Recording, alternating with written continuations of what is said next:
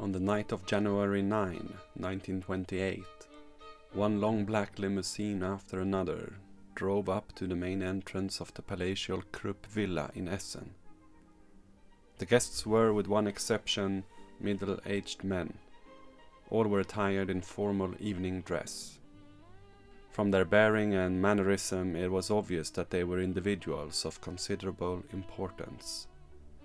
A servant greeted each of the guests at the door, took his hat and coat, and led him through an enormous entrance hall with huge chandeliers, past a heavily carved oak staircase, down a vast long corridor hung with portraits of generals and kaisers and fine tapestries, to a quiet study where his host, Gustav Krupp, awaited him. This was the first meeting of the Ruhrlade, the Cabinet of the Ruhr, the most powerful secret organization of big business that existed during the Weimar period. They were all either directors or owners of the largest companies of the Ruhr, and they represented only the traditional and most powerful segment of heavy industry steel and coal. The Ruhrlade also acted as a secret pressure group, exerting influence on the government in Berlin. If important matters were involved, the members, after conferring with each other, met directly with the authorities, even the Chancellor and the President, to whom they readily had access. Half a year after their first meeting in the summer of 1928, the Ruhrlade wanted to hold a lengthy discussion on important economic problems arising from the discontent of agricultural interests but they could meet for only a few hours in the Ruhr without running the risk of attracting suspicion.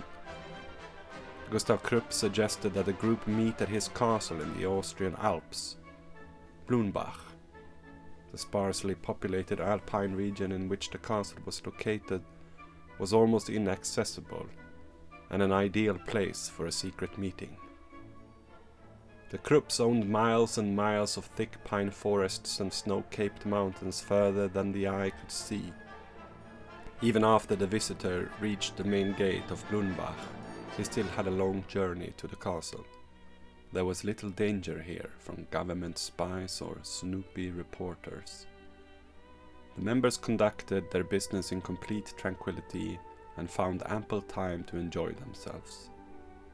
The four-storied ivy-covered castle was a baroque masterpiece both on the interior and exterior. There were tiger skins on the floors and antique portraits and mounted chamois horns on the walls. These tycoons from the smoke-polluted industrial cities of the war found the mountain air most invigorating. What they decided up there in the hallways of the Austrian Olympus would have dire consequences for the rest of the world in the 20th century. But to understand how and why the bourgeoisie syndicates of heavy German industry decided against the demands of agricultural import tariffs put forward by their biggest class enemies, the aristocratic Prussian Junker Latifundias, and how it would become one of the most consequential decisions of the 20th century. Why? to really understand that. You just have to stay for the show, right? I remembered the line from the Hindu scripture, the Bhagavad Gita. Vishnu is trying to persuade the prince that he should do his duty and to impress him takes on his multi-armed form and says, Now I am become death, the destroyer of worlds. I suppose we all thought that one way or another.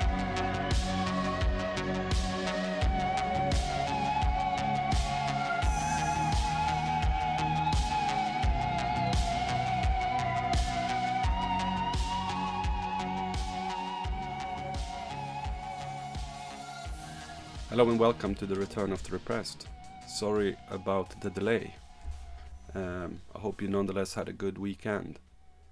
Fuck. Uh, of course, I had to get another cold. Like, I really tried my hardest. I was drinking so much hot tea and Kampo medicine, and everything was fine. And then yesterday, I was gonna go have a haircut because of the new job, right? and then yes. And then yesterday it was so windy, and when I took a stroll with my boys, so yeah, now it's back again. Perfect timing for the for the recording. Anyways, uh, yeah, I crawled to the cross and got a Twitter account. Maybe somebody noticed. So far, so good. Uh, many of you gave me a nice warm welcome over there, which make which uh, makes it appear less of a cesspool than I've heard it to be. So so far, only nice people have contacted me. Some strange, but you know that's fine. Um, also, uh, massive thanks, you know, as always, to those who have become Patreons. Uh, it's been about half a year since the show started, and I think uh, any initial enthusiasm would have been by now buried under the pressure of everyday boring personal economic life had you lot not kept the flame alive. It's uh, obviously not all about the money, and uh, everyone deserves a thank you for helping me merely by listening to how I bring clarity to all the noise inside my head. Thank you all. I've uh, recently been forced to go through all the introduction ceremonies at the local Japanese high school, bowing cap in hand again and again so that I can make a living while the podcast and the farm takes over. Uh, of course, we should be thankful for an opportunity of labor exploitation. Uh, some don't even have that. And uh, I doubt I'm good at looking enough for OnlyFans. Nonetheless, if I do my best and the rest of you keep showing appreciation, I will not have to let the salary man take over the wheels of my interior. My cousin, who also listens to the show and loves to make fun of me, has predicted that within a year I'll be with my two meters in height, selling out and wearing a giraffe suit on a Japanese TV game show. Let's make sure that does not happen, okay? uh, been reading some newspapers uh, now that I have to wear a tie. Uh, it seemed fitting, uh, even though it's a knitted one. So let's do a small recap of that before we get into the show. It correlates, after all, in more ways than uh, one would spontaneously assume. So, what's been going on lately? Well, fertilizers, my friends. Fertilizers. Really, Marcus? Again with the fucking fertilizers? yes. They are skyrocketing. I know for, you know, Japanese and Swedish farmers, last year, 2022, that is, synthetic uh, NP NPK. It is, uh, yeah, it's a little bit different in Swedish, but in English it's NPK, right? Additives uh, was the single most costly expenditure of their business. My statistics suggest it's a common tendency all over, and if you have something to say about it from your locality, then let me know in the comment section on Patreon or on Twitter. I mean, people like to talk about the fragility of our contemporary economic structure and how the division of labor is today as colonial or, you know, far reaching as the botanical ingredients of Bombay sapphire. Nowhere is that probably as true as when it comes to synthetic fertilizers, even more so than foodstuff. Uh, Sweden basically produces none of that, and I've seen estimates, I might have mentioned this before, that in two weeks the supermarkets would start to go empty should imports of food production stop. For things like wheat, soy, maize, cabbage, and leeks, fertilizers can make up a fifth to a half of the cost of the commodity. In Sweden, prices of food products over, overall have increased 20%, and farmers as a whole have been forced to increase their pay from about 3.7 million crowns to 8 billions in terms of fertilizer. The cutting off of Russian natural gas is, of course, a major factor since they need that hydrogen to fix the nitrogen in the air to make ammonia. It seems that the very basics of our contemporary economy is still based on a technological invention from the turn of the century. The initial insight of which, let me remind you once again, came from a seance at the Ghost Club. Not to mention that the antisocial relationship of its production is literally Neolithic. In many ways, we haven't come far from the skull cult's phalluses at uh, Göbekli Tepe. And if we assume that those pillars were once erected for similar reasons as the ancient legal decrees, be it the Ur Nammu Code, the laws of Eshnunna, the cone of Urukagina, or the pillars of Ashoka, is it not intriguing that many of them, if not all, rate as the highest offense, sometimes even mentioned before murder, the tampering of measurements in the pursuit of profits? Intriguing since the price hikes and the increased monopolization of a few Western big chem actors in the last year do not directly correlate with their own increased costs. As we will come to see in today's episode, war can be a great excuse for all sorts of things, should you want to remain true to the oldest crimes in existence. Norwegian Yara dominates the Balticum Nordic markets.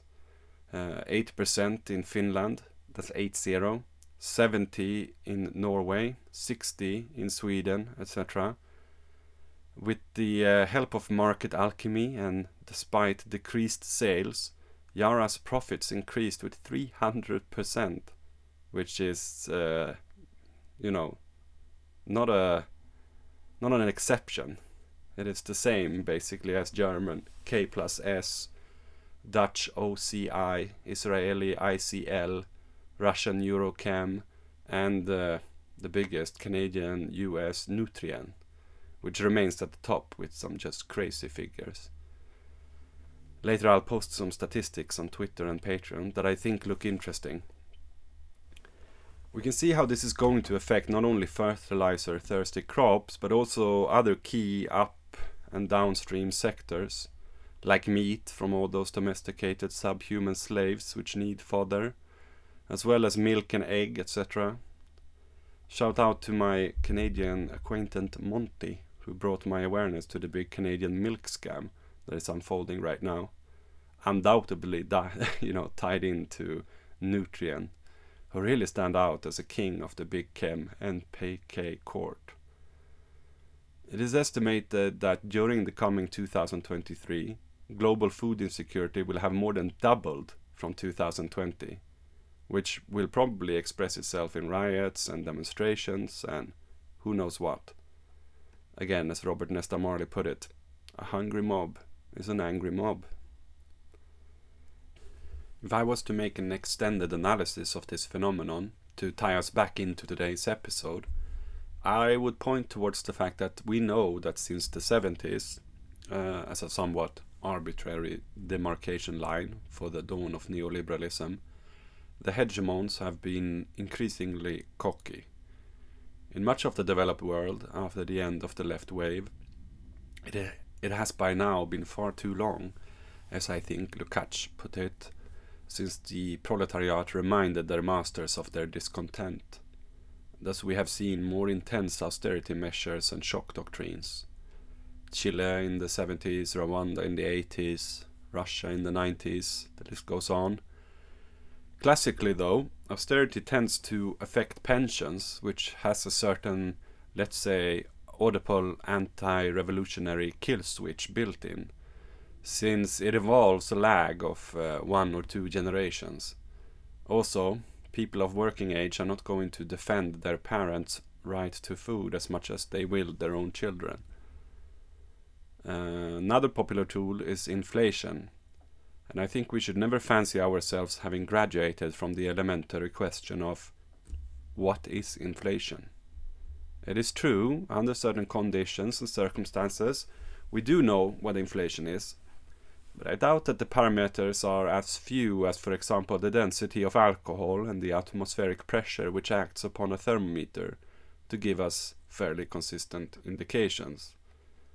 Take water as another analogous example. We assume somewhat correctly that we know what water is, but look up, for example, the phenomenon of hair ice, also known as ice wool or frost beard, and you will find that scientists are still debating as to why this happens. So, if something as seemingly well understood as water can still surprise us, we shouldn't think we know what inflation is. And not only because economics constantly borrows terms from physics to give itself a more scientific gloss. Lenin said that inflation is one of the biggest weapons we have against the bourgeoisie. What did he mean by that? Whatever he might have meant, I nonetheless think it is safe to say that the pensions and inflation is something that has less immediate effect than food prices, which is always a felt consequence just a few hours away. So, how dare they, we might ask? Not, mind you, in a moralist sense, but strategic. Is there something more going on here than the usual market opportunism that we might associate with austerity and shock doctrines of classical neoliberalism. Today's episode will lead us to a series of other possible motives motives of population control, eugenics, and hunger plans. If we return to the aforementioned gradually increasing decadence of the rulers, and note how it engages in a wave like historical relationship with revolutions, i.e., at the crest of the decadence there is a revolution that breaks the wave. We should add to this a third set of waves, or maybe a third category of behavior uh, of the same wave, namely the failure of said organic revolutions, which all too often brings about an ersatz of synthetic fascist revolutions. This is a demonstrable trend of the algebra of revolts, but rather than giving a general historical outline of it, I'll focus on this series uh, subject matter example. In 1924, some months after what I have called the International Year of Fascist Exception, which saw the Kanto Massacre, the March on Rome, and the Bekele Putsch, all different stages of the aforementioned ersatz. We also have the Dawes Plan, a financial plan named after Charles G. Dawes, a man who, a year later, during his campaigning as vice president, would be accused of being in bed with the KKK. The plan, more importantly, was in simple terms an American schema by primarily J.P. Morgan and other investment bankers of lending money to heavy German industry, the Ruhr cabinet of the intro, so that they could uh, pay back the demands of the Versailles Treaty in commodities that they produced. Wikipedia's summary will let you know that it successfully resolved the issue of German World War I reparations. If you give me a few minutes, I'll show it's not quite as simple as that. The populist forces of Germany were generally against the Dawes Plan, but found it hard to unite around a common nationalist opposition. Furthermore, since the National Association of German Industries, whose members were to be the main beneficiaries of the loans, was strongly in favor of the Dawes Plan, and since this industrial organization was one of the principal financial supporters of the Nationalist Party, its opinions could not be ignored. Thus it came to be during the mid second half of the 1920s that liberal cold steel made one good deal after the other. Then in 1928 we saw a huge drop in the prices of German agricultural consumption products. Farmers and landlords started to take out loans to stay afloat. In 29 came the demands of the second plan, the Young Plan, named after industrialist Owen D. Young, a member of the board of trustees of the Rockefeller Foundation. Young also had been one of the representatives involved in the previous Dawes Plan of 1924. The Young Plan would force Germany to pay back in cash rather than commodities. which in turn forced banks to increase the interest of the farmers and landlords' loans, which then went bankrupt en masse. The nationalist forces, which had been split during and in the face of the Dawes Plan, now united around the negation of the Young Plan as a major signifier of the folk's discontent. This meant a common goal of not only the German National People's Party, but also the Stahlhelm, the veteran association we mentioned in the previous episode, the Pan German League, and the up and coming, more plebeian National Socialists.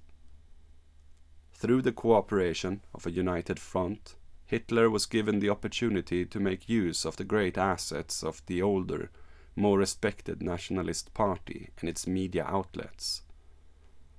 The biggest media mogul of the Weimar, Alfred Hugenberg, a royal from Hanover, and once a member of the National Liberal Party and later Reich Minister for Food and Agriculture before Darré took over brought Hitler in contact with large swaths of angry people who had never heard about him before, nor his all too encompassing explanations of why things were going wrong.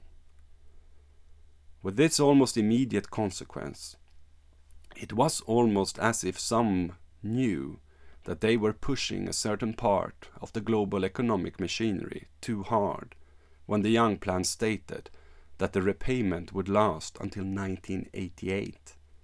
Hitler would have been 100 years by then, which is a terrifying but also an amusing image to people like me who have worked quite a few weekends at care homes for you know those with dementia, etc. Why did you put my applesauce in the right corner of my oatmeal?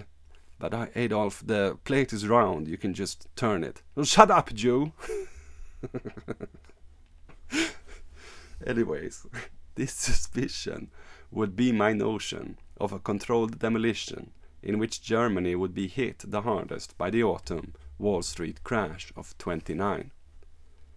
My theory is basically that if we return to the elementary circuit of MCM prime, that is money for commodities for more money, then we see that the Roaring Twenties was a massive speculation on primarily production and consumption commodities for and from agriculture, indicated by the fact that it was indeed German food prices that became the first symptom of that global crisis already in the spring of that fateful year. I'll keep making a distinction between production commodities and consumption commodities to prove my point so don't think I'm just hiding a shitty theory under pleonastic fanciness. Production commodities are things that remain in capital circulation by making more commodities, while consumption commodities are the final product which is taken out of circulation and used up by the buyer. Everything had worked fine when primarily US surpluses of ag production commodities, like fertilizers, other biocides, and New machinery, which were created by unused war material of the First World War, could be used in agricultural production of consumption commodities, like food. Furthermore, when industrial Germany was floated with American loans to produce more of those big ag chemicals, etc., every bet seemed a good bet in the economic matrix of the latter stages of what is called the first modern agricultural revolution which had been gradually developing since the 16th century. However, at a certain point, the stock market started to speculate as if that first modern agricultural revolution already had the economic potential of the second modern agricultural revolution, which we know with historical hindsight would not come until after the Second World War, parts of which I have described in terms of the Green Revolution. I'll explain in a short while the difference between these two historical events and how some could have foreseen what was coming, since there had even already been a first world crisis of agricultural overproduction in 1890. By the end of the 1920s, when the capacity for agricultural production commodities, e.g., chemicals and new mechanical means of production, etc., had already been saturated among the aspiring mid-size and large farmers of the US and the rest of the developed world, and many of its settler colonies. And when the city markets in that world in subsequence had already been filled to the brink with consumption commodities from those farming enterprises, MCM prime on the stock market no longer represented a real prime in the final instance, but rather what Marx called fictitious capital. If you are with me so far, I would like to make things even more interesting, because though there is a dialectics between industrial, agricultural absorption capacity, overproduction of real material goods, and the overspeculation on the value of those goods, be it the production commodities of heavy industry or the consumption commodities of agriculture. In a way, this does not explain in toto why in 1929, before the stock market crash and before the Young Plan was to be signed, German farmers saw a great decrease in the price of the consumption commodities that they were selling.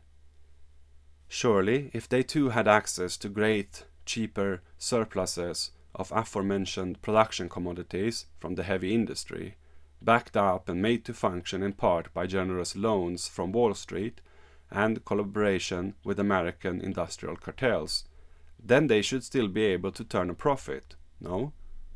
So the question naturally becomes before the crash and before the Young Plan, why did the German food prices fall already in the spring of 1929? Usually that would happen in the autumn after an unexpected record crop. This chronology is seldomly emphasized, even when well respected scholars try to make sense of the interwar period. Due to the fact that the food prices and the crash happen in the same year, they are usually lumped together as one catastrophic event. A first assumption of mine was that the German aristocratic Junker class had been too conservative and lagged behind in the development of the first agricultural revolution, which was already in some ways becoming the second. This does not seem to have been the case, but even if it was to a relative degree the case, that would have been a more gradual shift in having to force lower prices to compete with the new food imports. When I went on to newspapers.com, I saw that this gradual trend was also a phenomenon in the US and England, which it must be assumed was at the forefront of this agricultural, mechanical, soon to be motorized development.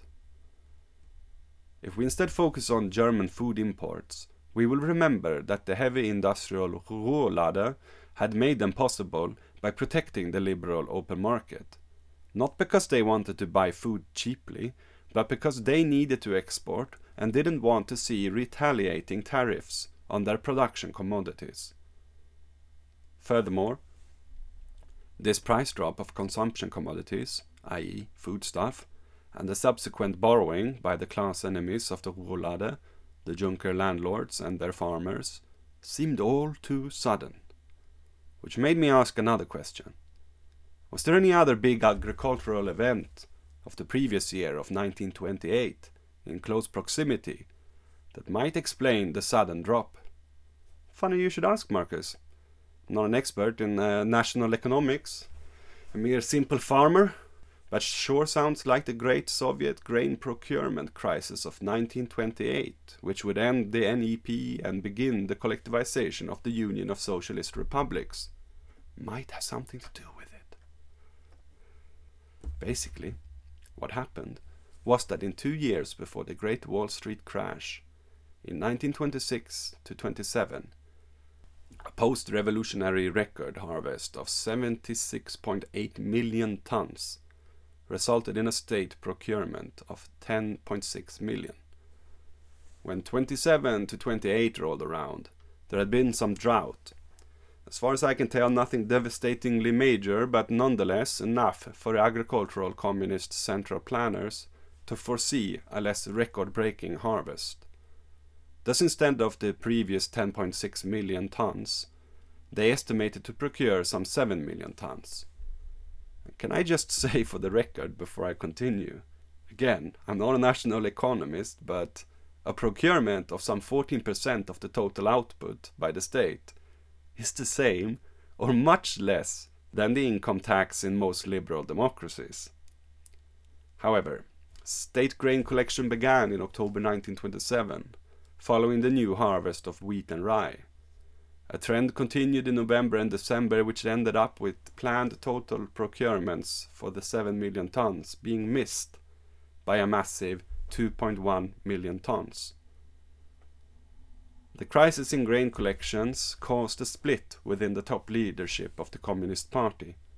Comrade Bukharin blamed the weather, as one would expect, being a NEP proponent, insofar that he thought free trade would increase the prosperity of the farmers.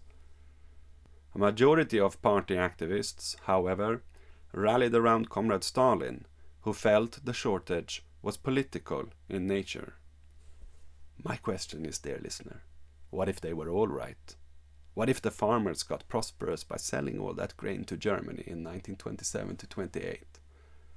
The growth of the Krupp and the other industrial cartels of the Ruhr cabinet, which involved secret rearmament, was in part made possible by having sold farming machinery and chemicals to large NEP landowners and latifundias in the east.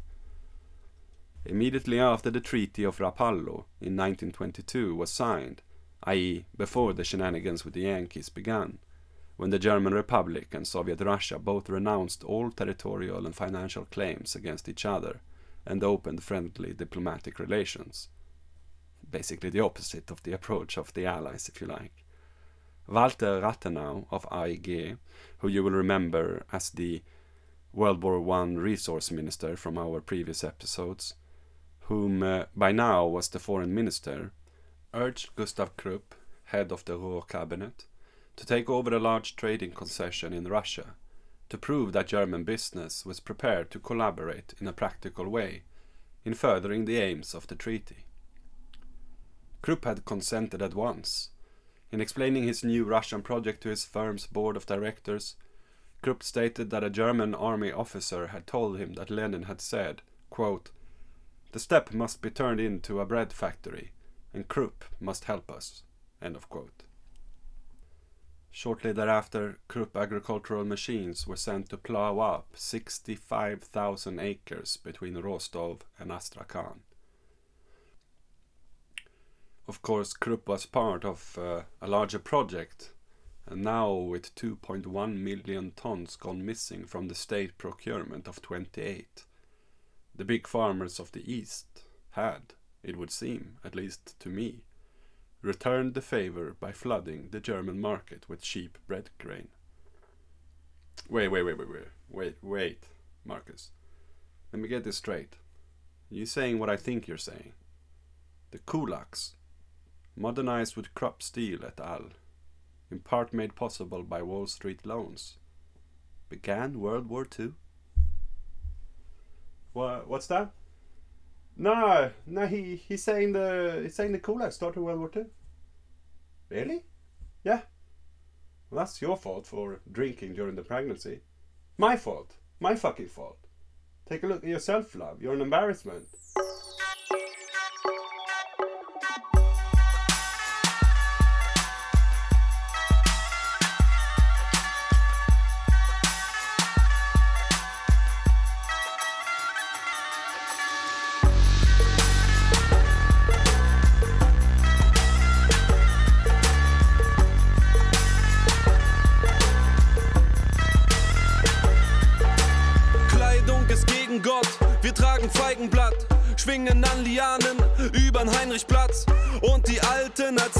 Vom Häuserkampf beim Barbecue in den Ruinen der Deutschen Bank. Vogelnester in einer löchrigen Leuchtreklame. Wir wärmen uns auf an einer brennenden Deutschlandfahne. Und wenn einer auf der Parkbank schläft, dann nur weil sich ein Mädchen an seinen Arm anlehnt. Drei Stunden Arbeit am Tag, weil es mehr nicht braucht. Heute Nacht denken wir uns Namen für Sterne aus. Danken dieser Bombe vor zehn Jahren und machen Liebe, bis die Sonne es sehen kann. Weißt du noch, als wir in die Tische ritzten in den Schuhen, bitte Herr, vergib ihn nicht, denn sie wissen, was sie tun. Unter den Pflastersteinen wartet der Sandstrand. Wenn nicht mit Rap, dann mit der Pumpgun. Und wir singen im Atomschutzbunker. Hurra,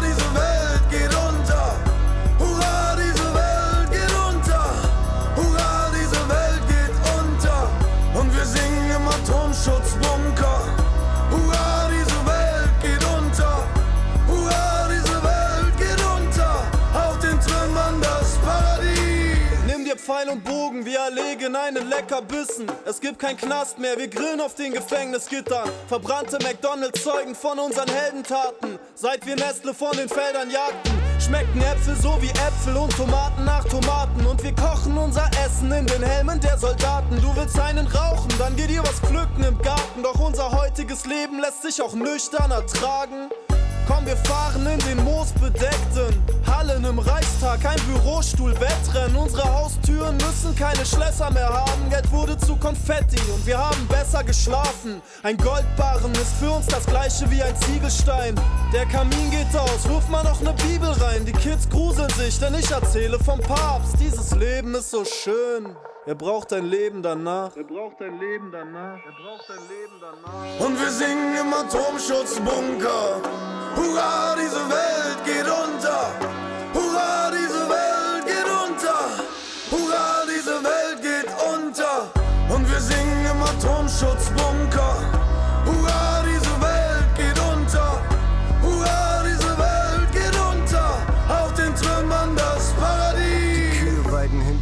Wir rauchen Ott, spielen Taula.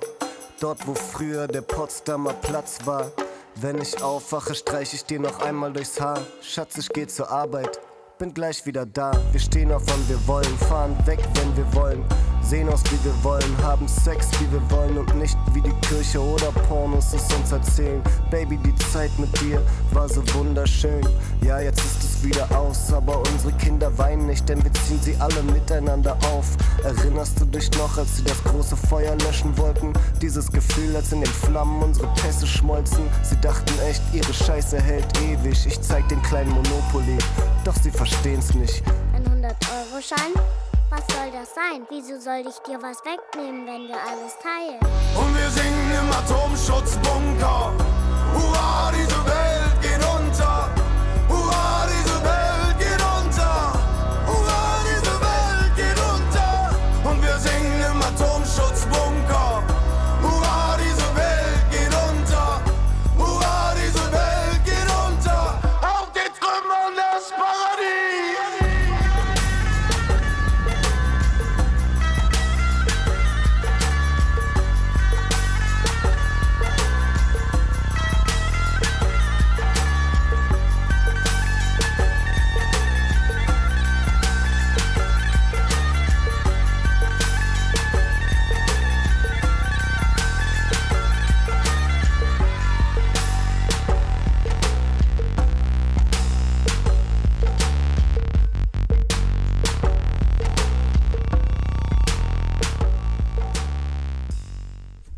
Notice now that what I'm talking about is not that which is, as of now, an illegal topic of discussion in Ukraine, namely the famine that took place some four years later. I will discuss that in a future episode. But as we for now learn more about the initially German liberal, soon to be fascist, Kulak collaboration, it will obviously serve as an immediate historical precursor. Perhaps one even more useful than all the finger pointing towards the initial stages of collectivization. But we will see. Also necessary if you were led to believe that all that communists mean by sabotage is that hard working entrepreneurs are selling things on the free market. Again, not quite so simple. And even liberals and social democrats might lend an ear when we accuse actual fascist collaboration. Furthermore, returning to the years in question, I'm not a reductionist, and as much as I would like to settle the blame on the kulaks alone, they were aided, as already mentioned, by quite a few other instrumental actors. Regarding the Americans among them, I said in the last episode that the post World War II Kilgore Committee concluded that the American electricity, chem, coal, and steel cartels, in their joint operations with their Middle European equivalents, the Interessengemeinschaft of Farben, the Ruhrkabinett, and the AEG, etc., was all a big accident when it came to the documented evidence of the rearmament.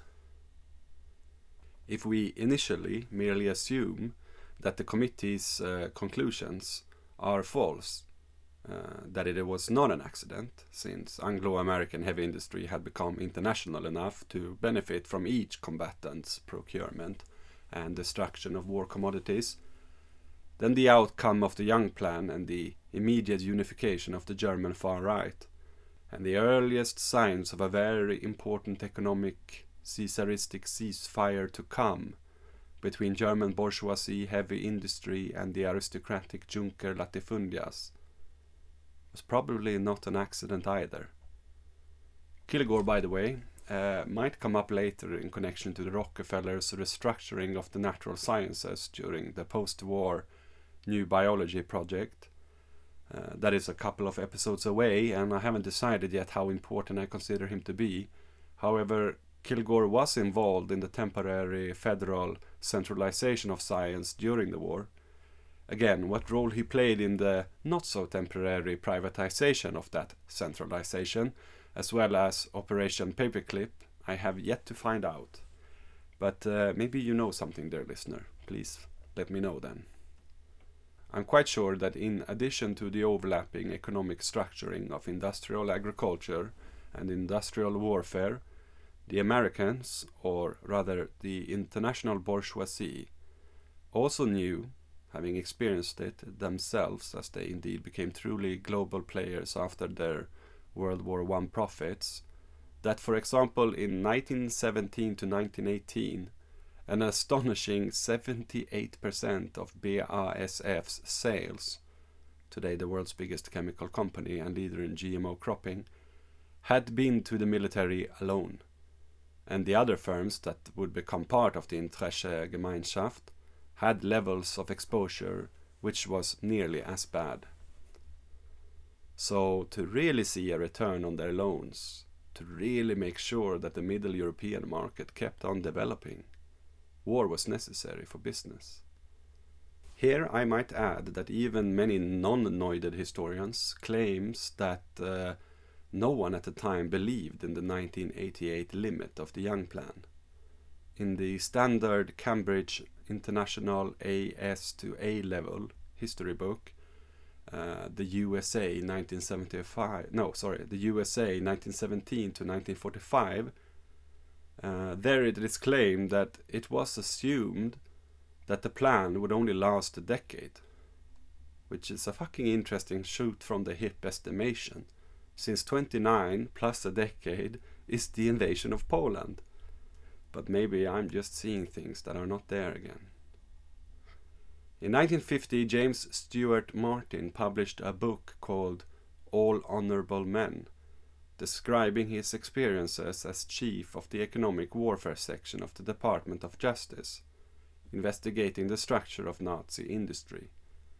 Martin asserts that American and British businessmen got themselves appointed to key positions in this post war investigation to divert, stifle, and muffle the investigation of Nazi industrialists, and to keep hidden their own involvement.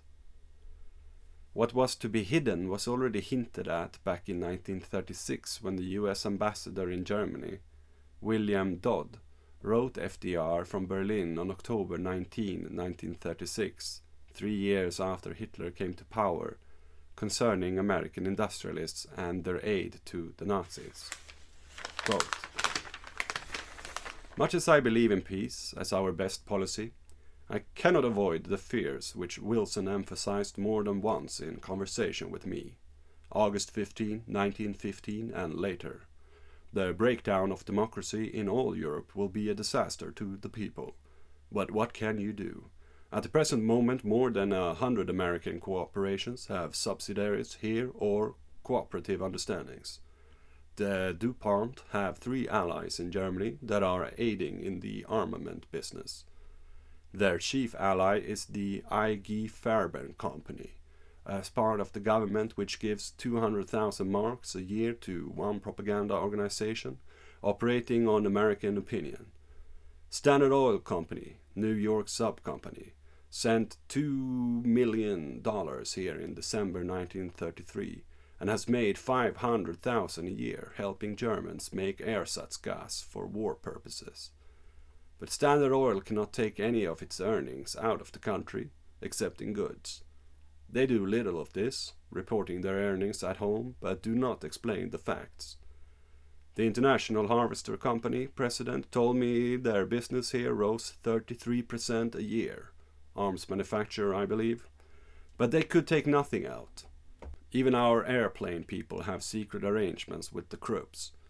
General Motor Company and Ford do enormous business here through their subsidiaries and take no profits out. I mention these facts because they complicate things and add to war dangers. End of quote. It is a common trend among a particular, I guess, generally libertarian breed of researchers, such as Anthony Sutton and Carroll Quigley, to overemphasize the importance of the Wall Street houses in particular, and finance and banking divorced from a gold standard in general. However, even according to their own schematics, one can easily see that the means of exchange can never outrank the means of production as a primary contradiction in a structure of overdetermined economics. That does not, not mean that it was unnecessary for the PLA to bring a banknote uh, printing machine on the Long March.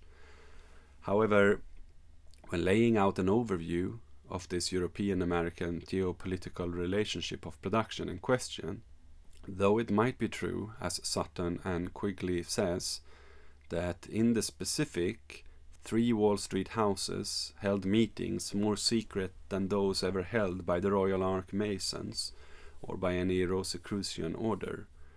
These three banking syndicates being National City Company, Dillon Read and Company, Harris Forbes and Company, uh, being in turn economically linked to the following cartels AEG, the German electric giant, um, Vereinigte Stahlwerke, the United Steel Works, and IG Farben. One can easily see that though the banking represented a third of the American capital and the interest uh, profit reaped of German rearmament, 33% doesn't come close to the standards of monopolization on the higher stages of German corporate Caesarism.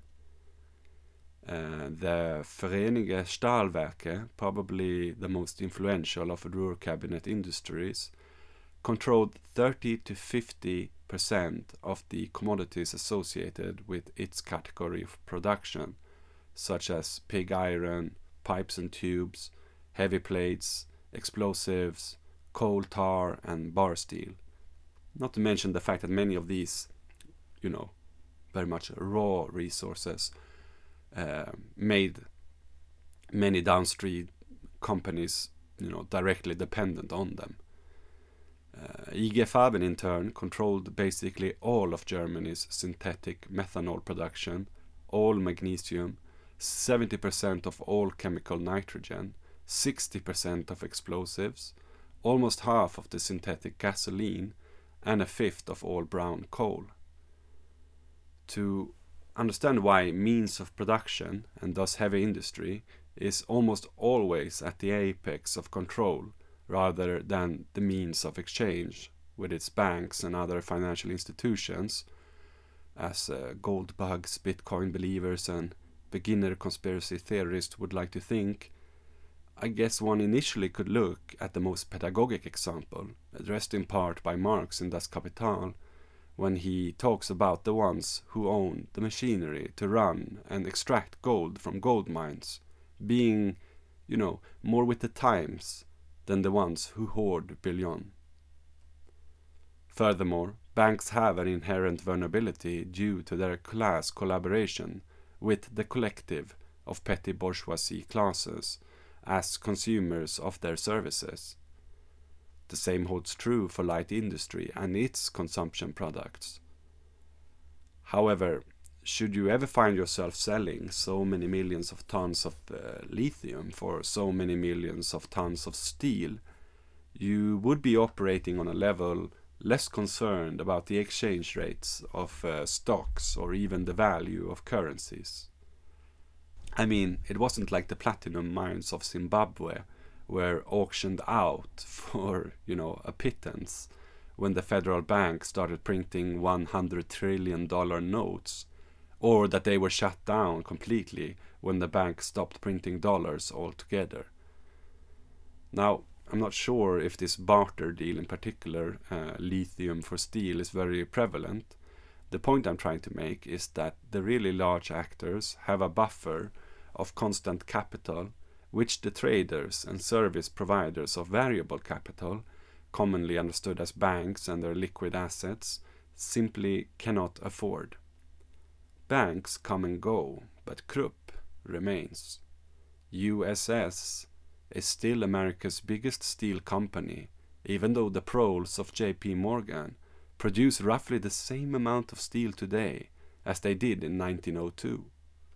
Show me a bank which operates according to a similar constant standard. In contrast to the Nova Riche digital technocrats who compete for the titles of being the world's richest, the families and historical blocks of constant capital are not as known, since they, by definition, do not have to operate on the so called open market, and they prefer to keep it that way. For example, take a look at the top 10 owners of gold mines on a site like visualcapitalist.com and tell me if you recognize any of the names constant capital in this parapolitical sense then, beyond being investment in means of production, i.e., land, mines, forests, machines, industry, etc., is uh, also what we like to call old money, though unlike hoards, made to make the new. Everybody could technically buy as much as they want of a particular currency, an asset, or a stock but even Elon Musk is famously having problems buying millions of tons of lithium. And buying a lithium mine, uh, even though his family owns mines of other kinds, seems to be an even bigger problem. Fictitious capital of Ponzi schemes are unlimited and thus ultimately worthless, whereas limited resources are material and worth starting wars over. This unique position of the heavy industrialists as a distinct historical bloc rather than smart individuals or great entrepreneurs also means that their relation to crises are different. It would seem that there is no petty bourgeoisie so called risk capital involved. When the pyramid is seasonally flooded, as the Nile continues to be filled beyond its brink, every once in a while for how many quarter moons have it been now? And their skyscraping peaks still breathes and thinks clearly as their heads are kept above water. All they have to do is wait out the catastrophe and later acquire and salvage that which was once overpriced, having now turned to pennies on the dollars, as their imps like to say. Contrary to notions about evil geniuses, schemers, the image of Shlomo in The Triumph of the Will, or a Nigerian in Congolese folklore, it is almost as if there is no agency involved. The system just resets itself in this way again and again. Though we should, of course, be careful to associate its continuity as being of the same absolute grade as the sun itself. Eh, in contrast, then, Banks, who as previously mentioned depend on the individual capital of petty bourgeoisie actors as a collective, find it hard to do the same. And crises uh, are, if not a crisis, uh, I mean they main, they also remain well fed, at least not an opportunity. There are of course now banks considered too big to fail, which are allowed to suckle at the welfare other which their human representatives sadomasochistically love to despise. Um, furthermore, where today's uh, hedge funds stand in all this, relatively unburdened by that petty bourgeoisie class collaboration, I guess remains to be seen. Obviously, I'm generalizing, but then again, everyone is. So, if we nonetheless return to my previous insinuation that it seemed like someone knew what they were doing when they first accepted the Dawes plan and then the Young plan, these someones being the open market liberals of heavy industry. Are we going to believe that they only knew every step of the way and how to play it, you know, increasing their monopolization during the crash, i.e., outmaneuvering the smallest players of the same industries and usurping them in good deals? Furthermore, bringing down a notch the autonomy of their political class enemies, the landlord aristocratic junkers of Prussia, and forcing them to intensify their industrialization of agriculture but that they were somehow oblivious to the final fact, namely that the Young Plan, even before it was passed, it never got passed in the end, would unify the right wing forces. Forces which called for the renewal of the same conditions that had made these industries immensely rich during World War I. In addition, we can see an increased industrialist interest also on the American side from the first Dawes plan to the second Young plan, by which point in time no one would deny that J.P. Morgan and Rockefeller had become two of the major architects of reparations organization. Heavy industry in, general banking out, as the loans and the ordinary financing stopped after the crash. Thus it would seem that what we are looking at was the remaking of an initially federal program of organizing reparations into a private program of consolidation economics that would internationally interlink the two greatest industrialist forces of the world as the only bloody solution to liberal overproduction drew ever closer. Jimmy Falun Gong of the Program to Chill podcast has already made an excellent uh, extended series on the question of who financed Hitler. So there's really no need for me to point towards this specificity any further. However, when names do appear which can be tied to the future new biology and my own interpretation of the signifier of eco-fascism, I will, of course, have to point them out. For now, I would like to focus instead on a more agricultural historical reading to understand all the contradictions though hereto mentioned, but above all the contradiction of overproduction. And to do that, we must put all the actors within a greater context, over which no single actor can be given a supreme role. As we like to say, uh, that is, we of material dialectical history, these actors might indeed make their own history, but they do not make it as they please. They do not make it under self selected circumstances, but under circumstances existing already, given and transmitted from the past. And if we want to find from where they did their borrowing of names, battle slogans, and costumes in order to present this new scene in world history in time honored disguise and borrowed language, then we have to recognize, as I already alluded, that World War I and World War II were the final stages, the last two controlled demolitions of an overproduction associated with the latter interlude between the first and the second agricultural revolution. Now you might say, but Marcus, I thought the agricultural revolution took place during the Neolithic. Uh, wrong. so obnoxious.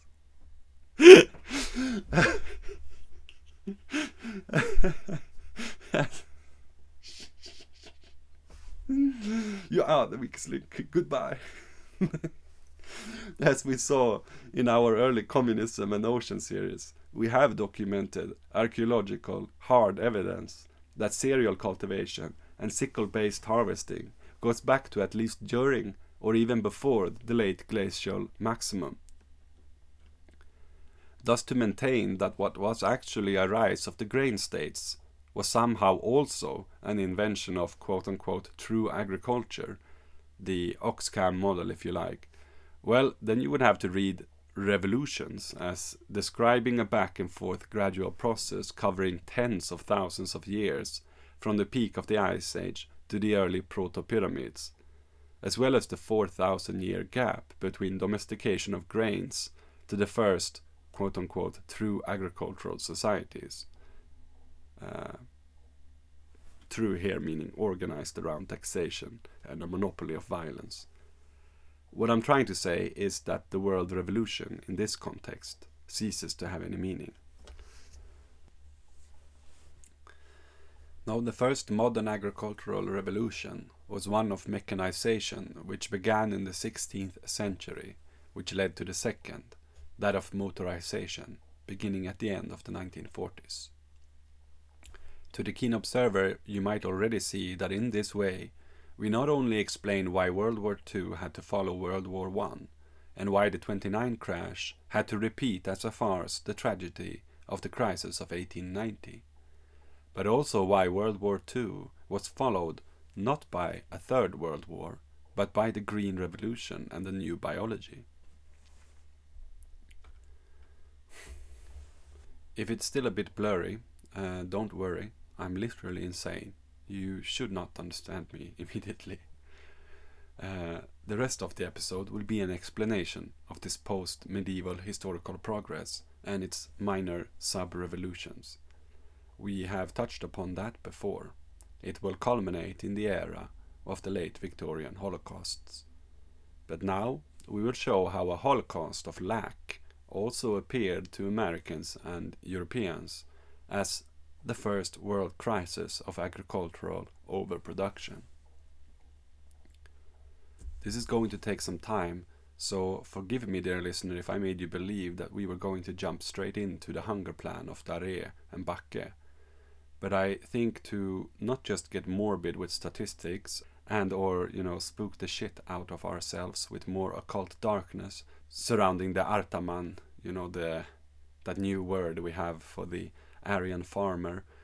I mean, we will do that as well, but to really understand what the Reich ministers meant by reorganizing the European agricultural market, to get a clearer picture of the infighting within the NSDAP regarding how that should be carried out, and to really understand that more known Holocaust, as in the Shoah, we need some technical historical material backdrop of reapers, Brabant plows and grain binders. Obviously, Marcus, obviously. That's, uh, that's how Schindler's List uh, opens up. I remember it perfectly. There was an image of a uh, threshing machine, which in stop frame motion turned into the gate of Auschwitz. and everybody went, oh, I see now. Yeah, jokes aside, in addition, you know it wouldn't hurt to secure the stake I've rammed into the heart of the kulaks with some uh, more circumstantial evidence before our anti-Stalinist pity necromances them back to life and we put a Ukrainian flag in our Twitter handle. Now, should you have no beef with the kulaks, I'll tempt you with some other treats why this might be a useful investigative uh, endeavor. You see, uh, even though we will venture deep into bourgeoisie history, you will recognize some of the names not only from the conflicts of the end of the first half of the 20th century, but also the contemporary conflict in Ukraine, as well as the new buddies of Bill Gates the farmer. I have hinted at my hatred for the plough before, and how it and its forerunner, the Ard, which uh, made the Templars and particularly King Lionheart rich. Uh, get it? Rich Ard. I don't know if that's the if that's the correct etymology of his name, but I think so. Um, you know, you'll see how they are directly connected. I'll go as far as to say the major cause of the previous historical pandemics, including the Black Death. The Black Death, which just so happens, is also the time of the original crime of the Krupp family, as they first started scheming to buy up farmland and property lost by those lost to the plague. We will not go that far back in this miniseries, but failing to understand how deep the contradictions of farming are rooted in stock crisis, overproduction, and war might force one to conclude, as did the farmers who listened to Ford, that at the heart of the Jewish conspiracy that he imagined and transferred, there was a real ancient fear of someone taking control of all food supplies.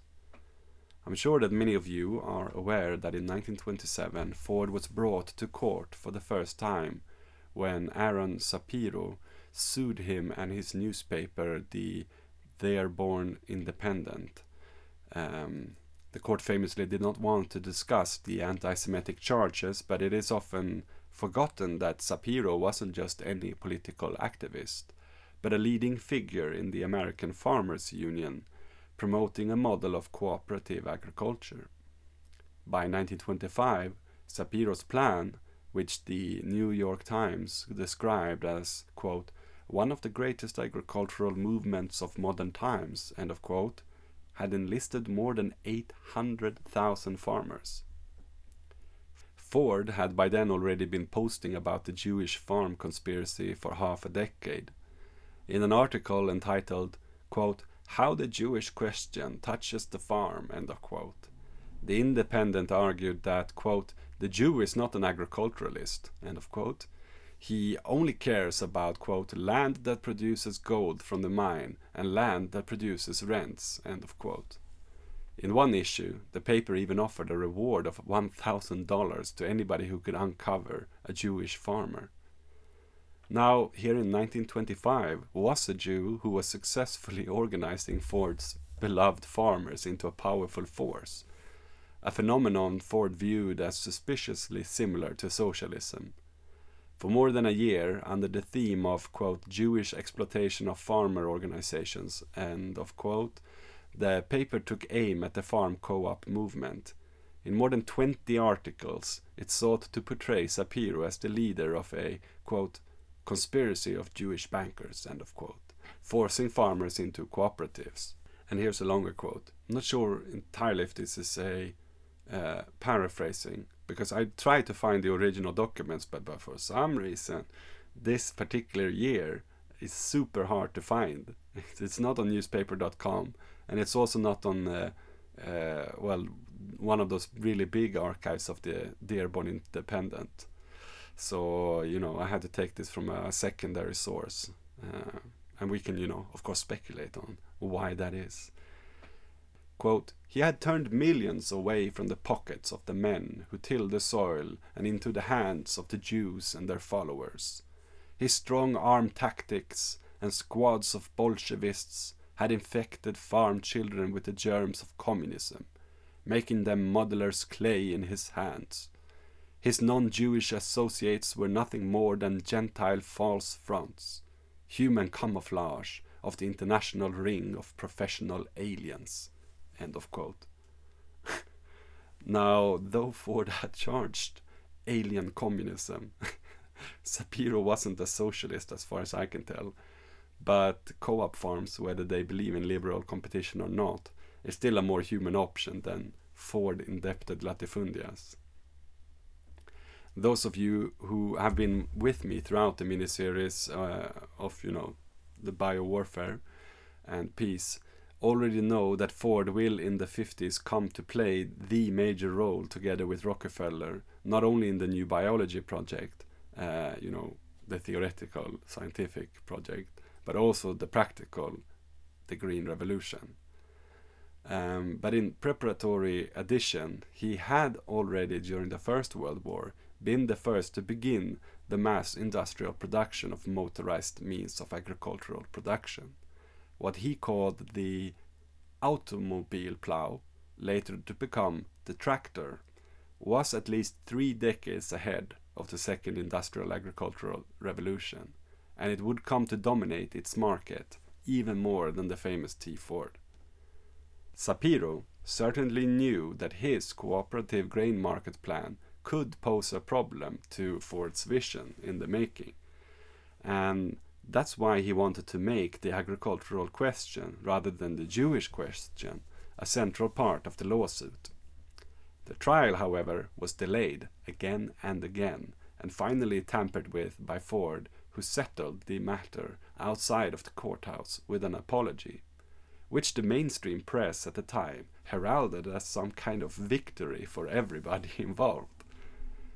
Um, when I instead went on newspapers.com to read some less mainstream papers from the you know this period in question, like uh, the Oklahoma cotton grower.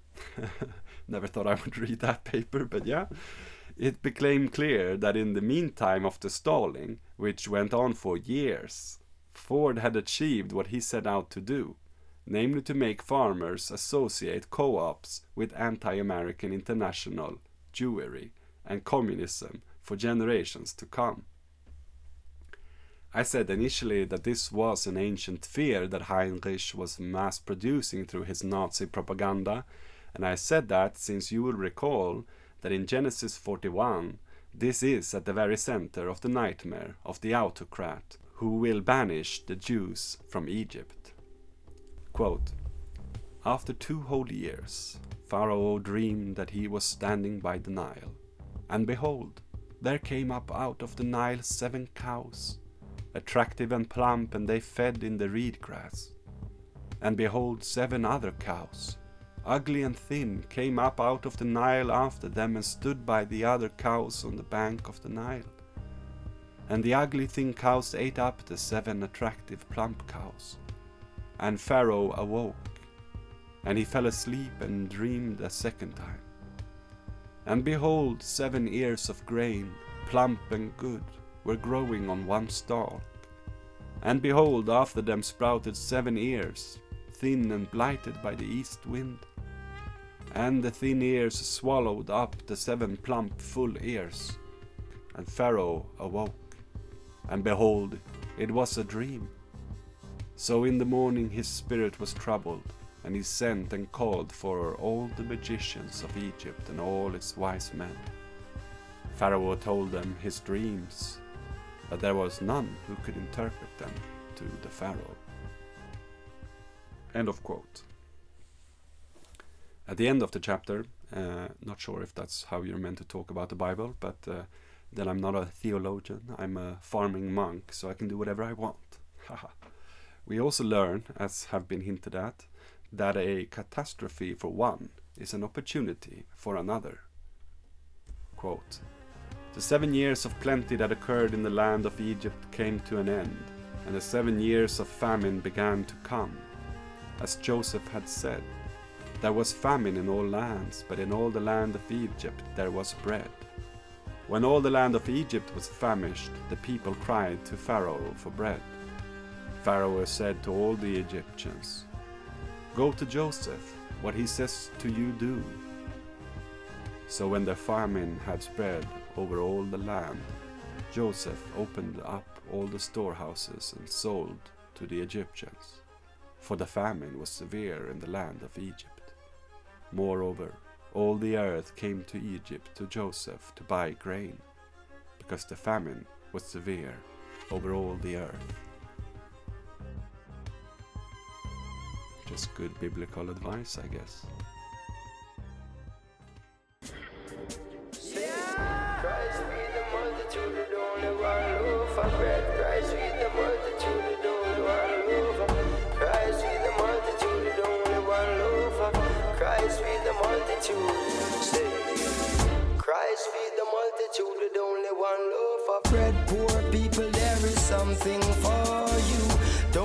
the pressures of the system get upon your head. Poor people, there is something for you. Mankind care not for his sisters anymore. Still, there is something for you. Written in the book of life, we shall live forevermore. There will be something for. Rasta works a manifest and it a blossom and a bloom. Nature always run its course, the tide is rising with the moon. It only take a spark to fire to the fume. What is hidden in the dark shall be revealed so very soon. Tell Pharaoh free the prisoners from the dungeons and the doom. Tell the youths for not to dread and Babylon put them in platoon.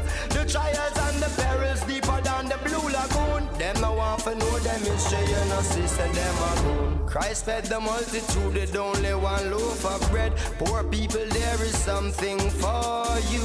Don't let the pressures of the system get upon your head. Poor people, there is something for you. Mankind care not for his sisters anymore. Still, there is something for you. Each and every time you see we forward off a tour, there will be something gave Moses ten commandments upon two tablets of stone. Led Israel out of Egypt and then promised them a home. Samson slew the Philistines with a donkey jawbone. And David slew Goliath with a two-way crown. Blessed be the man where walketh not in a the war zone. Blessed be the man where hear not in a peon ground. Blessed be the herbs that keep we iron a peon stone. Fire for your man where sit down in a Babylon throne. Kill this woman, go a dance and left picnic them alone. Cannot take care of yourself, they get the and ready in a room. Population under pressure, still them have more money clown. And all the wasted love that has been lost has now been found. Christ fed the multitude with only one loaf of bread. Poor people, there is something for you. Don't let the pressures of the system get upon your head. Poor people, there is something for you. Mankind care not for sisters anymore. Still there something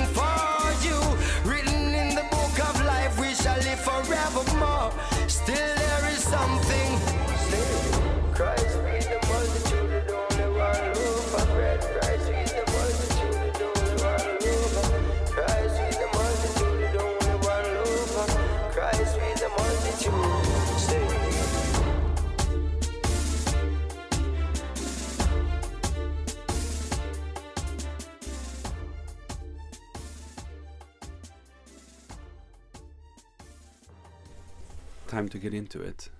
In the Neolithic and at the beginning of the age of metals, deforestation of a portion of the temperate forests of the Mediterranean region and Europe, because of too frequent use of slash and burn techniques, had reduced the cultivated ecosystems of these areas to a state of extreme degradation. The agrarian systems based on fallowing and cultivation with the ard in antiquity inherited these degraded ecosystems, composed of a mosaic of fields, some cultivated, some fallow, of grazed meadows and heaths, uh, that's shrubland, and of residual forests, the total biomass of which certainly did not exceed 10 to 20 percent of the original biomass. However, lacking strong tools, farmers using the ard for cultivation left aside vast forested expanses. Located in areas that were too cold or on soils that were too heavy, too wet or not fertile enough, as well as marshes and other lands subject to inundation. And inundation, that means occasionally being covered in water. In the Middle Ages, with cultivation using the plough, these quasi virgin ecosystems were each cleared in turn and new cultivated ecosystems developed in the northern half of Europe. With their hay meadows, livestock, and increased harvests, these new ecosystems were wealthier in the capitalist sense than those of antiquity. In the same time period, the cultivated ecosystems of the southern regions were enriched, thanks to arboriculture, terracing of slopes, and irrigation. But despite these advances in cultivated biomass, it remains the case that with the large clearings of the Middle Ages, the total biomass of Western Europe had once again diminished. From early antiquity to the beginning of modern times, all the advances in agricultural production and the increase in European population were characterized by a comprehensive drop in the total biomass. From early antiquity to the beginning of modern times, all the advances in agricultural production and the increase in European population were characterized by a comprehensive drop in the total biomass. During this whole period, the biomass temporarily increased only during periods of crisis and population collapse. With the first modern agricultural revolution, on the other hand, the population and biomass together increased for the first time in the agrarian history of Western Europe. Enriched by new crops and larger harvests, the biomass of the cultivated ecosystem doubled at the very least. Certainly, the biomass was much smaller than that of the original forest, but the annual production of plant biomass in the new ecosystems was nevertheless high. Moreover, it was entirely useful. A large part, fodder and byproducts, was consumed by livestock and recycled through manuring, and, as a result, the other part, directly consumed by people, was greatly increased. The enlarged possibilities for nutrient exports via the harvests were ultimately accounted for by a higher rate of occupying the soil and by a greater recycling of, of organic matter, which effectively counterbalanced the losses of minerals through drainage and denitrification. In most of the industrializing temperate countries, the gains in production obtained through the first agricultural revolution were more rapid than population growth. These gains were characterized first of all by the disappearance of shortages and famines, then by a lasting improvement in diet. Though it was a child of the old agricultural system, dependent on the ag revolution of the antiquities of the ard and the medieval of the plough, it did differ in some essential respects. If scholars who are not agricultural experts mention it, they tend to focus on the abandonment of the old mode of fallowing. Fallowing? What's that, you might say, like the dictionary of Google Docs? Do you mean following? No, I mean the old farming technique of letting the soil rest a year or two in between cropping. That technique, in a way, much like the theory of humors, though useful at times, was based on an erroneous notion. Soil doesn't rest, though it is true that pathogens associated with a certain crop might disappear when one does not plant its favorite food. Depleted nutrients, minerals, etc., does not magically reappear just because you don't make use of the soil. In fact, if only let to rest, the first vegetation to return to an abandoned field tend to not be rigorous in terms of biomass. They are more, you know, survivor plants, commonly known as weeds, which, again, in addition, is also an erroneous way of thinking. The Egyptians already knew about this and would plant what is known as cover crops or green mulch in between crops to return the lost biomass to the soil, such as nitrogen fixing clover. Overcoming fallowing by thinking in terms of fodder for the soil itself was in particular, then, not the most novel aspect of the first agricultural revolution. What was new was that when it spread in places such as the Netherlands, England, France, Germany, Switzerland, Austria, Bohemia, northern Italy, and northern Spain, its development was influenced by the important reforms in the Ancien Regime and it was intimately linked to the growth of industry, commerce, and cities. In contrast, in places of southern Europe, Alentejo of southern Portugal, Andalusia, which is, you know, basically the entire coastal south of Spain, Mezzogiorno, again the entire south of Italy, as well as the eastern lands of Hungary, Slovakia, and many areas of Russia, and wherever archaic social conditions survived, the use of fallowing lasted until the beginning of the 20th century, and industrial revolution did not take place. In short, as a baseline for understanding this historical contradiction, a pronounced contrast started to appear between a center of industrial and agriculturally developed Europe and an underdeveloped southern and eastern periphery. Beyond the simple demarcation of fallowing or green mulch cropping, we can see a complex matrix of ecological, economic, social, political, and juridical conditions and it was not only because of technological obstacles that this agricultural revolution took so long to develop. As I said, The Egyptians already knew of nitrogen fixing, and so too did some social formations of the medieval period. We could start with uh, some of the juridical conditions. I let you know that the Chinese word for France is law country, in part because of its phonetic fa guo, but also, so I have been told, because the bourgeoisie revolution was above all a juridical revolution when it began in France. The juridical example I'm thinking of in particular will reveal more about the historical development of Europe than what is attempted with the brain exercise or thought experiment of the tragedy of the commons. From the end of the Middle Ages, a large movement was formed in several regions of Europe against common grazing rights in all its forms. This was famously dealt with by Engels in the chapter on primitive accumulation of capital in the book The Origin of the Family, Private Property and the State. If uh, you have read it, it goes without saying that you are most likely a very good person.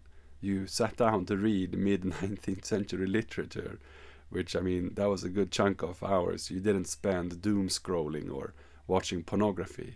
Not to speak of, uh, you know, the time you then got to spend philosophizing about its implications on your thinking, which limited the time wondering about what to buy next, even if they were really cool things like vinyls or houseplants. However, in this seminal work, Friedrich mainly focuses, if I remember correctly, on husbandry and the very interesting development of enclosure laws for sheep and the wool industry, as well as land speculation and the class war between the theocrats, the emerging bourgeoisie, and the old aristocrats. Um, this will, of course, be somewhat related to what I'm going to bring your attention to, uh, namely that by the end of the Middle Ages, in most areas of Europe, the ancient rights of use and joint possession of common lands constituted obstacles to the development of the first agricultural revolution. The first attacks against these rights generally began in this time period and were pursued over the following centuries. Depending on the dates and the various forms in each country, these attacks generally led to the abolition of the right to common grazing lands and other collective obligations, and to the institution of the right to enclose and cultivate freely, or have cultivated, one's own lands. That is, the introduction of a true right of private property in agricultural lands. In addition, a large portion of the jointly possessed forests and pastures were also divided. All things considered, this entire movement took the form of a large increase in private property in land. But private property, unlike private use, also means that you are within your rights to abuse something. It also meant that a built in democratic aspect to the medieval mood of production, namely that in the years of fallow, when cattle was allowed to graze freely on that land, and manure fertilizers were distributed according to the whims of a cow, who did not distinguish with regards to creed or estate, was lost. But if the double movement of decline in collective obligations and growth in the development of private property and right of use or abuse was a necessary condition for the development of the new agriculture, it was far from being a sufficient condition for that development. Let me try to explain beyond the juridical and the technological. The first agricultural revolution was a vast gradual development that led to a doubling of agricultural production and productivity. Even if the improvement in the peasant diet absorbed a part of these gains, it remains the case that around half of the total agricultural production could henceforth constitute a marketable surplus.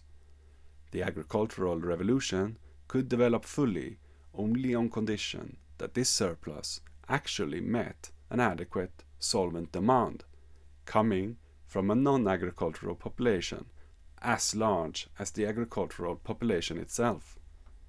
Because, well, it doubled, right? The productivity. For the first time in the history of the West, a society in which workers, artisans, merchants, employees, and persons of independent means made up more than half of the population, became not only possible, but necessary in order to absorb the surplus of production coming from the new agriculture. We see here a dialectics. People are pushed off their lands both judicially but also because new technology have been introduced that make them superfluous, or the economic value of raising, for example, sheep for wool is suddenly worth more than their labor, etc. And as they have no choice but to move to the cities, they become the new proletarians of the city and its industry, and as such, simultaneously the new customer base for agricultural produce. Talk about a catch 22 situation, right? I mean, it's like you have to leave this land so that what we grow on this land can be sold. And that is why in the 16th and 17th centuries, the agricultural revolution developed first around textile centers in Flanders and England. In the 18th century, it continued to expand in England as the first industrial revolution reached the mining and iron manufacturing regions. It began to spread in France, Germany, and the Scandinavian countries. Finally, in the 19th century, it developed completely in all the industrialized regions of northwest Europe. The first agricultural revolution and the first industrial revolution advanced together. They proceeded at the same pace because they existed hand in glove with one another. If we now feel that we have a somewhat better understanding not only of the initial stages of the first modern agricultural revolution, but also where it came from and where its predecessor came from, as well as its uneven development across Europe's geography and class topology. Let's try to deepen this knowledge and let's discuss the implications of the sub revolution, or the latter stages of the first agricultural revolution, namely that of mechanization of animal drawn cultivation, and the transportation revolution, which together will result in the first world crisis of agricultural overproduction.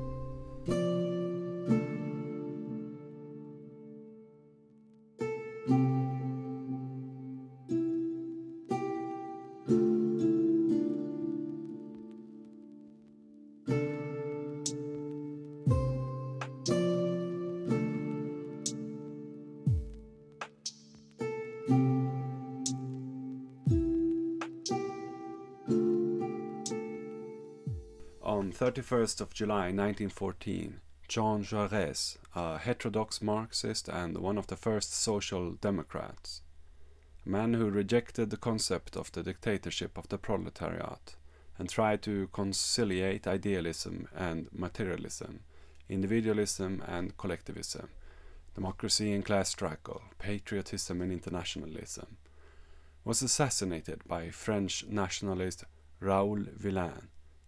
Yes, his name was really Villain, for opposing the First World War. Villain later fled to Ibiza, where he was killed by anarchists during the Spanish Civil War. Some two decades earlier, in 1897, in a speech to the Chamber of Deputies, Jean Jaurès said the following, commenting on the crisis of agriculture. Quote, no longer do natural forces traverse his field, but economic forces, social forces, human forces. From harvest to harvest, his labor remains the same. The price of his wheat drops almost constantly. For a half century in the great plains of India, Russia, the American West, other men work at lower cost, and all of this production, quickly brought closer by the speed of great ships, weighs constantly on him. Thus there are distant people and continents appearing suddenly now from the mist as hard and massive realities. And it is perhaps the quantity of wheat sown by a farmer in the American West, the wage distributed to the poor day workers in India, and even the tariff, tax, and money laws promulgated in every part of the world, upon which the price of his wheat, the price of his labor, his liberty perhaps, and his prosperity will depend. End of quote.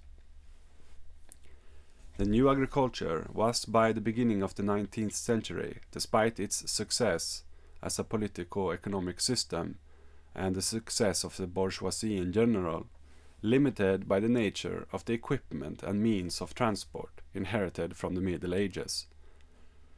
Certainly, the equipment associated with cultivation, based on the plough, you know, scythe and carts and hay forks, these are some of my favorite things, was sufficient to allow, up to a certain point, the development of new agrarian systems. Using this old and, when all is said and done, not very capital efficient equipment, the agricultural calendar was quickly saturated, which in turn limited the maximum surface area cultivable by each worker and therefore the labor productivity of the new system. Carts, wagons, fodder, and manure made it possible to take complete advantage of the local possibilities for renewing the fertility of the new cultivated ecosystems. But the weakness and high cost of land based transportation by carts and wagons and maritime transportation by sailboats severely restricted the use of amendments and fertilizers from distant places. And remember, we are not talking about synthetic fertilizers at this time yet.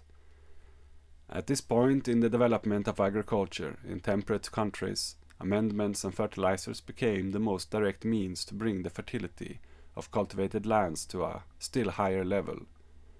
Finally, this weakness in means of transportation also greatly limited the possibilities of long distance sales of the growing marketable surpluses resulting from the agricultural revolution.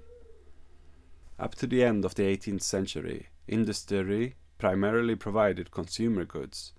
However, at that time it also began to produce new machines, and, with the use of the steam engine, industrial mechanization took on great importance. In the 19th century, a rapidly growing iron and steel industry produced all sorts of new machines for industry first, but also for agriculture and transportation. Thus, from the first half of the 19th century, industry began producing a whole range of new equipment for animal traction, such as the metallic plows perfected by John Deere, which you remember from the Ukraine episode is becoming the ag flagship corporation of Bill Gates. Brabant plows and harrows, sowers, reapers, harvesters, threshing machines, as well as all sorts of small farm equipment such as winnowing machines, sorters, chaff cutters, root cutters, grinders, churns, creamers, threshing machines with a crank, etc. The use of these machines, which were more effective than the older ones, saved precious time, in particular during the heaviest periods of work in the agricultural calendar.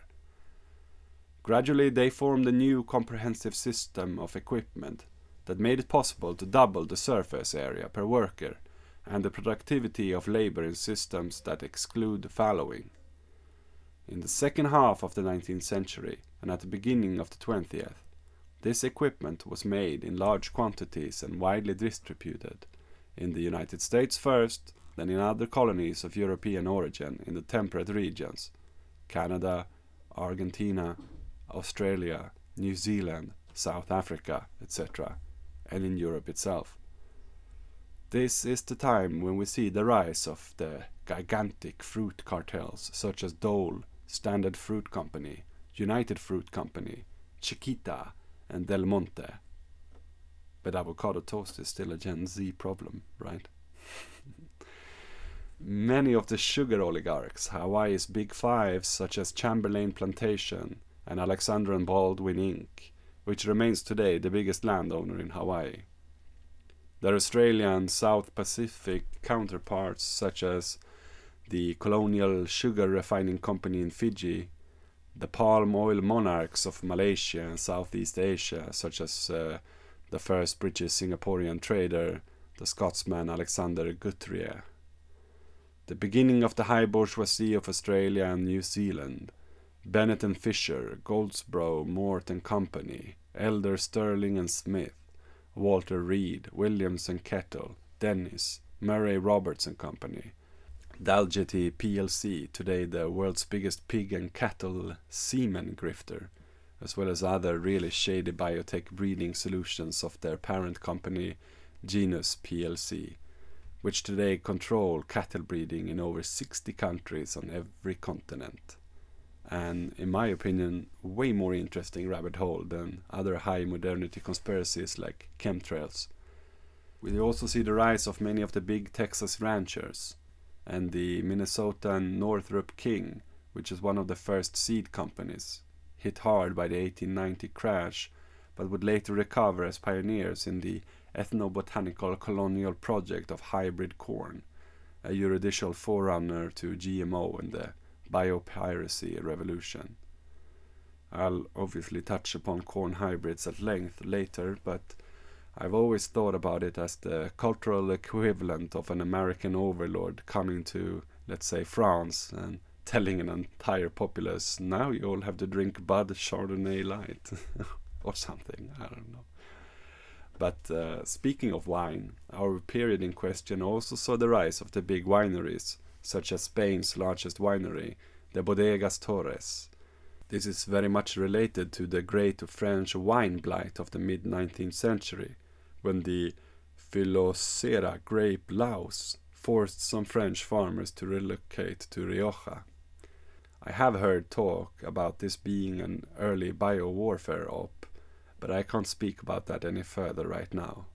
Though I am also highly suspicious of the recent banana pandemic, the RT4 bana- Bananageddon, which the Bayer lobby et al. are saying appeared out of nowhere, even though it has clearly existed in Panama for 30 years. And my suspicion is that it is a genetically modified version of the older banana pandemic disease of the 50s. My suspicion is, uh, as of now, not based on much more than Gates and Melinda being, you know, the major players in pushing for a GMO vaccine for this new banana outbreak. And uh, answering them, independent scientists such as Garcia Bastidas are saying that instead of a single Microsoft banana, we should introduce more diversity into the banana crop so that it is more resilient to outbreaks of disease like TR4. He points out uh, there are hundreds of bananas with the potential of cultivation around the world. Why not use them? Already in countries uh, like China, India, Indonesia, and the Philippines, people eat tens of different varieties of bananas, all of which offer different tastes, smells, and sizes. But let's return to our historical event so that we can understand why the biotech ambassadors have a different vision. By the end of the 19th century, industry in the developed countries was mass producing more effective new agricultural machines, as well as new means of transportation that were able to supply fertilizers and, and amendments to agriculture and ship large quantities of heavy and bulky commodities cheaply. Gradually conquered by transcontinental railroads and linked to Europe by transoceanic steamships, the large white settler colonies in the temperate regions of the Americas, Australia, New Zealand, and South Africa began agricultural production. Having large amounts of space for very few people, these agricultural colonies rapidly adopted the new mechanical equipment, and their low priced surpluses then began to invade the one great solvent market of the time, the European market, where they squeezed out the marketable surpluses resulting from the first agricultural revolution. The excess supply and the fall in prices that resulted, particularly for products that are easy to preserve, such as cereals, wool, oils, and fats, plunged entire sectors of European agriculture into crisis. Despite the modernity of its agriculture, the United Kingdom, which has observed the principle of free trade, experienced a significant decline in its cereal and wool production and a new rural exodus. It then sank into long term food dependence, which has lasted until today.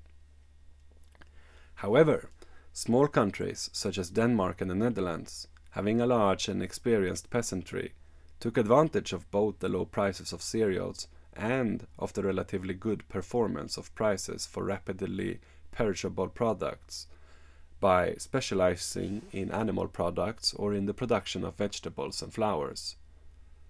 Under the shelter of both selective and limited import protections, some of which were Bonapartist in outline, countries such as France and Germany succeeded, to a certain extent, in escaping the crisis, completing the first agricultural revolution, and adopting the mechanization of animal drawn cultivation.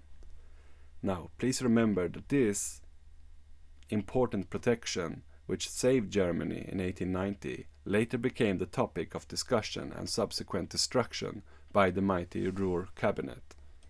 And with that, having then come full circle in a way, we could add that at the end of the 19th century, for the first time, industry produced powerful enough means of transportation to open up the old and the new world to competition with each other. Now, one of my major concluding questions is thus the following, and this goes out primarily to the technognostic assumption of our unconscious, which obscures the good with words like productivity and efficiency. How can it be that the latter free market stages of the first agricultural revolution at the same time created history's greatest famines and holocausts, while at the same time being a crisis of overproduction? Beyond the spontaneous assumptions enforced by the biotech propaganda that famine should somehow be directly linked to a shortage, we can see that at the beginning of the modernity that still defines our daily life, it wasn't so much a problem of a lack of technology, as they will have us constantly believe, but rather a distributary mechanism inherent to the system itself. Only by realizing this can we elevate our gaze to a point of greater proximity to the totality, where it will be clear that with every agricultural revolution in history, with every introduction of a new technology, it imposes itself in combination with intermediate periods of great loss in population due to famines and ecological disasters. Any positivist statistics associated with this or that improvement in productivity must, to be fair on mankind as a whole, include these abandoned fields, these lost workers, and ruined surpluses as negations, as grand generational, sometimes century long periods of fallowing, when nothing gets done in terms of either fruits or labor, vast depleted wasteland when no one reaps what cannot be sown. This fact, the absolute inhumanity of the MCM prime circuit, was already apparent in 1890. Yet by the beginning of the 20th century, the scene was set and the actors were in place for a new agricultural revolution to take off. The second agricultural revolution of modern times. But, and this is a big but, in its way stood a historical social obstacle. In that same time frame, during the first decades of the 20th century, there was a political radicalization of workers and peasant movements, as well as of the most retrograde land-owning and employers' oligarchies. This confrontation led to either socialist revolutions, which did away with the landowners and oligarchs, or the establishment of fascist states by those retrogrades, like those in Italy, Hungary, Germany, Portugal, and Spain.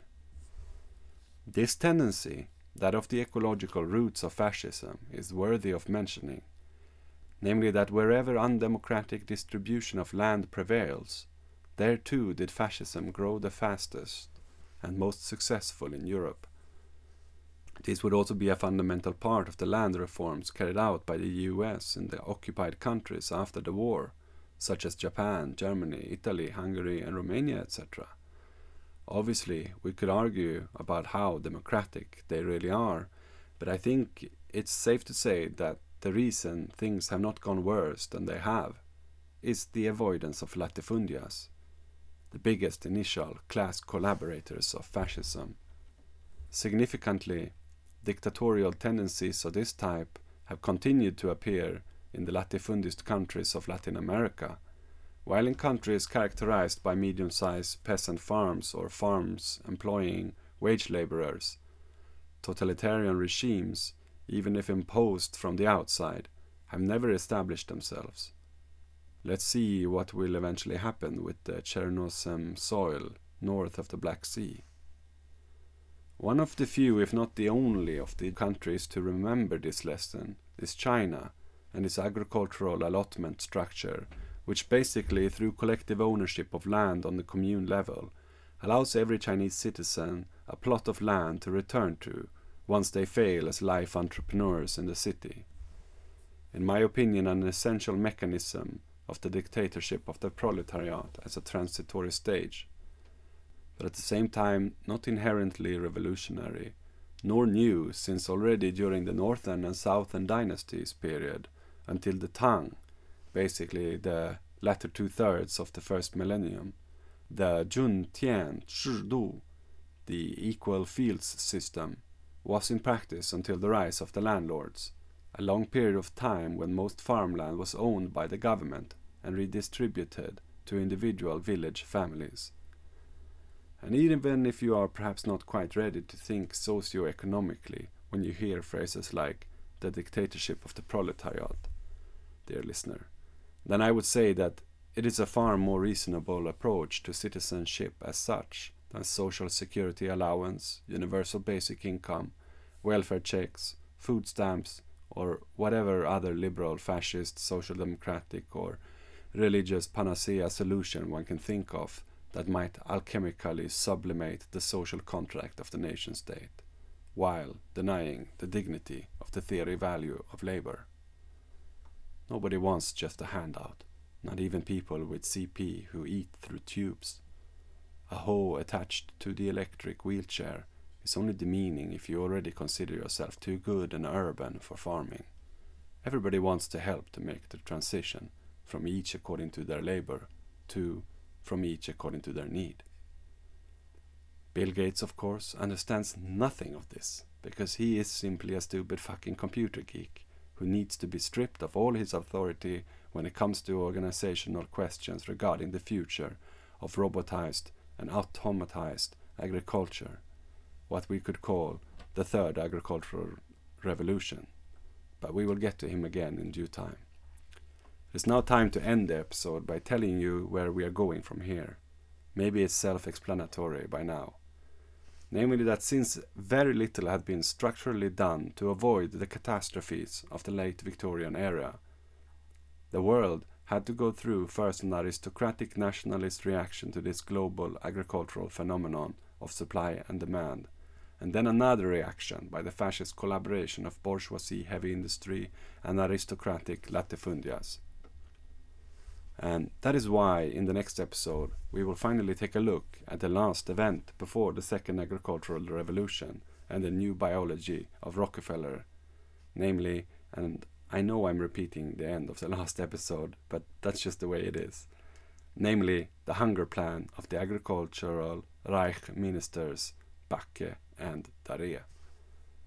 Though seldom emphasized, hunger killed far more people than Zyklon B and the totality of that Holocaust reaped far more people than the classically cited six millions.